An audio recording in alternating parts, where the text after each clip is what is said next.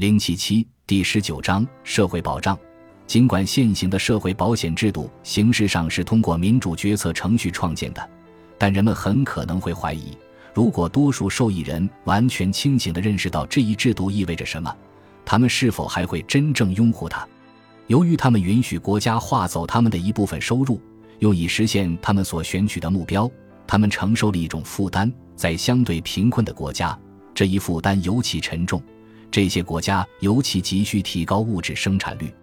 一位普通的意大利半熟练工人，如果雇主把本应支付给他的总报酬的百分之四十四交付国家，或者用具体数字来表达，如果雇主为这位工人的工作支付四十九美分的小时工资，工人只得到其中的二十七美分，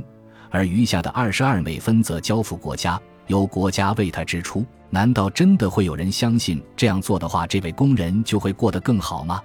或者，如果该工人了解了这一情况，而且有权在这一制度和一个虽然没有社会保险，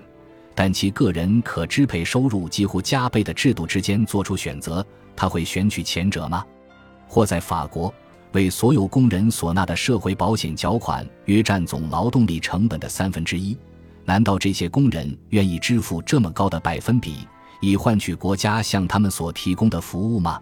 或在德国，大约百分之二十的国民收入总值掌握在社会保险管理当局的手中，难道这不是把一部分资源强制移交给管理当局吗？难道它不比民众明显愿意缴纳的金额要大得多的吗？难道我们真的能够否认，如果把这些钱交到那些人的手里，如果他们可以自由自在地从私人企业购买保险？那么，其中大多数人的处境会变好。六，在这里，我们只能更有针对性的观察主要的社会保障领域：养老保障，为由其他原因引起的永久性伤残提供保障，对失去主要劳动力的家庭提供保障，提供医疗服务和住院护理，以及防范因失业引起的收入损失。各国所提供的数目众多的其他服务。要么作为这类保障的组成部分，要么单列，如孕产妇补助和儿童补助。它们带来不同的问题，因为这些服务被理解为所谓的人口政策的组成部分，这是现代政策的一个方面。我们在此不予讨论。大多数国家已经走得最远，问题很可能最严重的领域是养老保障和家属保障。也许只有在英国建立一个自由的国家卫生服务局，造成了类似严重的问题。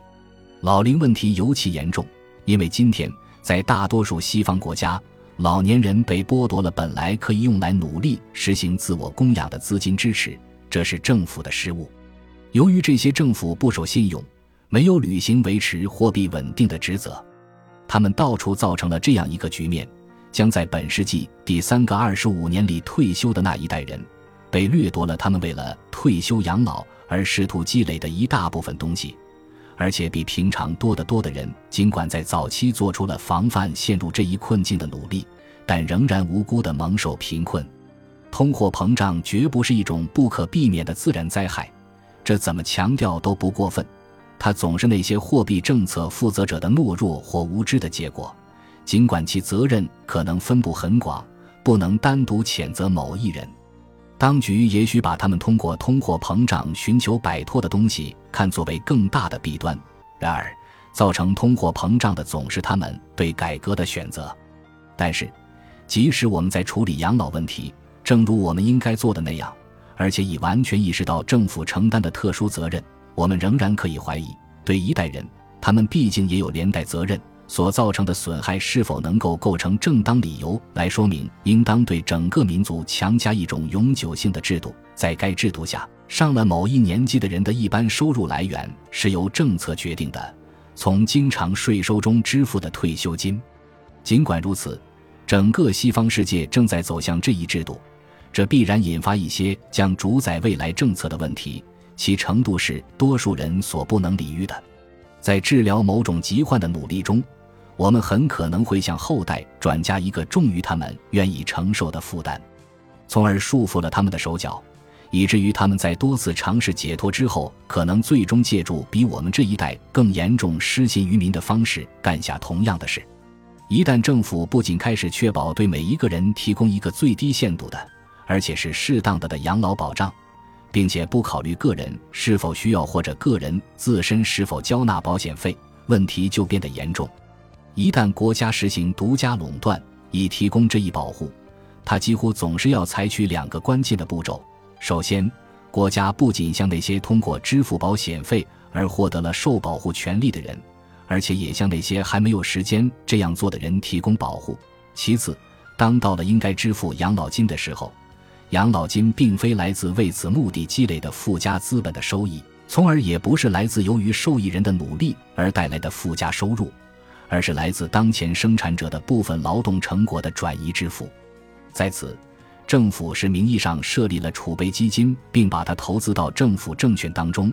也就是说，政府把钱借贷给自己，而且事实上经常性的开销这笔钱，还是公开用经常税收来抵补经常债务，两者并无差别，可以想象的。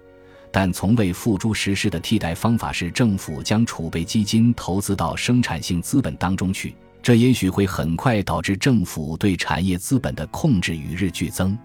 国家提供养老金通常造成的这两大后果，往往也构成了为什么要坚决维护这类组织机构的主要原因。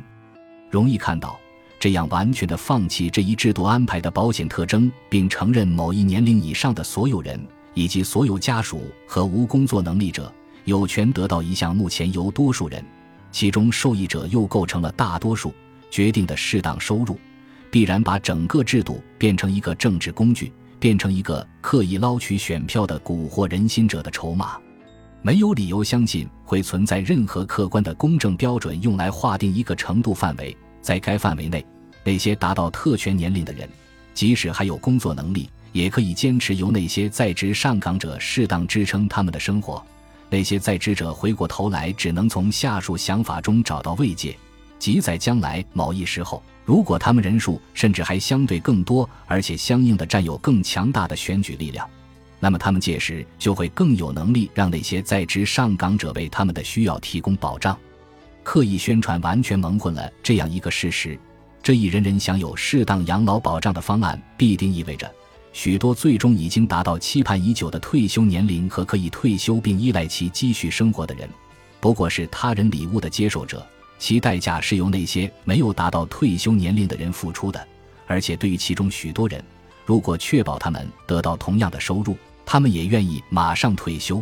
而且在一个富裕的、没有遭受通货膨胀破坏的社会，一大部分的已退休人员比在职者生活的更好。这一现象是司空见惯的。对于在这一事物中公众舆论受到多么严重的有意误导，人们经常引用一段断言。他也为美国高等法院所接受，他能很好的说明问题。一九三五年，美国近四分之三的六十五岁或六十五岁以上的人口，其生计可能完全或者部分依赖于他人。一种基于统计的陈述，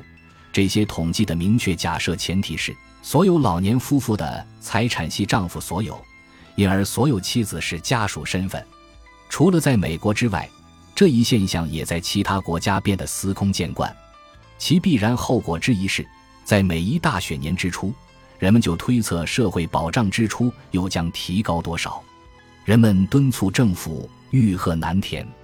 英国工党最近颁布了一则声明，它明显说明了这一点。根据该声明，一个真正适宜的养老金意味着有权继续与同一近邻相处，享受同样的业余爱好活动和与同一朋友圈子交往。也许过不了多久，就会有人争辩说。因为退休者有更多的时间花钱，应该给予他们比在职者更多的钱。而且，如果我们进一步分析年龄分布情况，形成多数的四十岁以上的人，若是没有企图马上让那些更年轻者为自己劳碌，那就于理不通。也许只有到了这一地步，那些身强力壮者才会群起反抗，既剥夺老年人的政治权利，也剥夺他们维持生计的合法权利要求。刚才提及的英国工党的声明文件之所以具有特殊意义，不仅是因为他的动机是帮助老年人的愿望，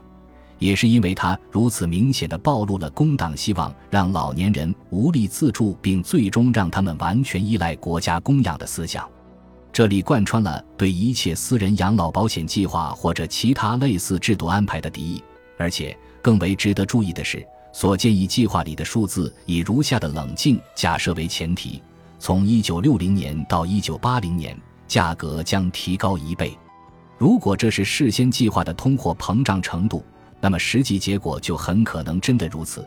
以至于在本世纪末退休的多数人将依赖较年轻一代人的施舍，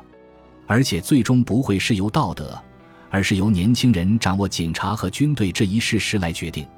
把不能供养自己的老年人安置在集中营，也许成了其收入完全依赖对年轻一代的强制行为的老年一代的归宿。